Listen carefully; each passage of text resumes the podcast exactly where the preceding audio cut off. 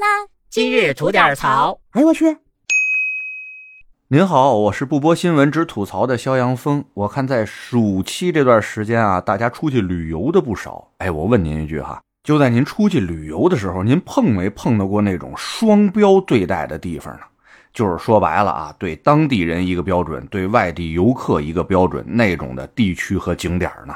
您要命好没遇上过的话啊，我跟您说一地儿。山东淄博的这么一景点只要您去了，您肯定能感受到这种双标的存在。哎，您听我给您细说说啊，这不几个月以前，咱山东的淄博突然一下就火起来了吗？正经啊，那段时间是国内的顶流啊。最近这段时间呢，这热度啊，眼瞅着刚往下降了这么一点儿。谁想到啊，刀郎的一首《罗刹海市》又噌楞一下让这淄博支棱起来了。那位问了，人这一《罗刹海市》这么一歌，跟淄博有什么关系啊？嗨，这里的确还有个小弯儿哈。《罗刹海市》这歌名来自于《聊斋》的一张回目，而《聊斋》的作者呢，蒲松龄蒲老先生，人家啊是山东淄博人。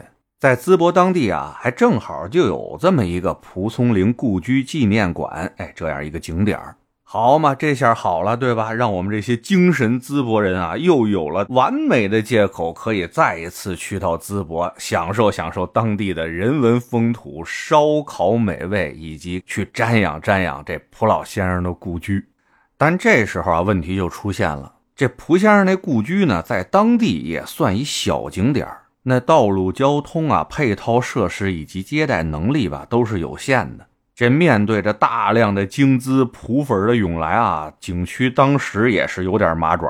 而就在这个时候，人淄博又出手干了几件事儿。首先就是将这景点原来要收的二三十块钱那门票，人家免了，不收费了。你还让不让别地儿活呀？搁别的地方突然火了这么一景点，人不给你加钱就算好事了，您这还免费，这必须得批评一句啊，格局过分的大了，属于不给别人留活路了，这属于。其次呢，那景点路不是不好吗？人淄博用两天的时间修了条路，叫做迎宾路啊，就是为了接待这外地的游客们啊，这效率啊，也的确是没谁了。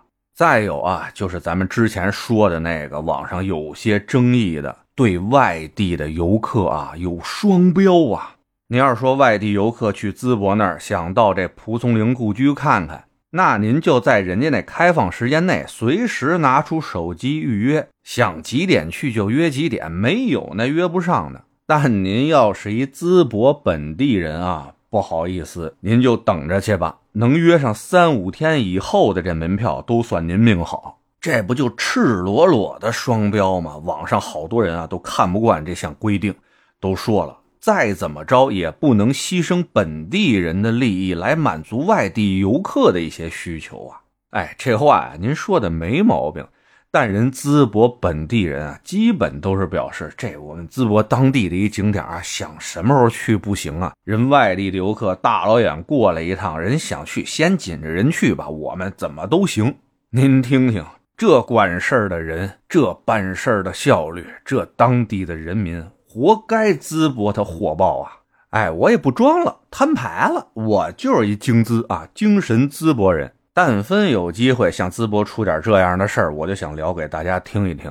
他有那千般好万般好，咱都暂且不论啊，就冲着人家不会踢了老百姓的摊子去争办什么文明城市这一点，我觉得人淄博就是文明之都、百善之地。您说是不是？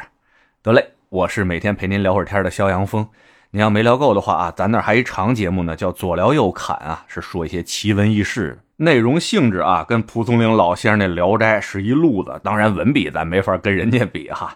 你要是喜欢这类型的故事，得空过去听听呗。我先谢谢您了，今儿就这，回见了您呐。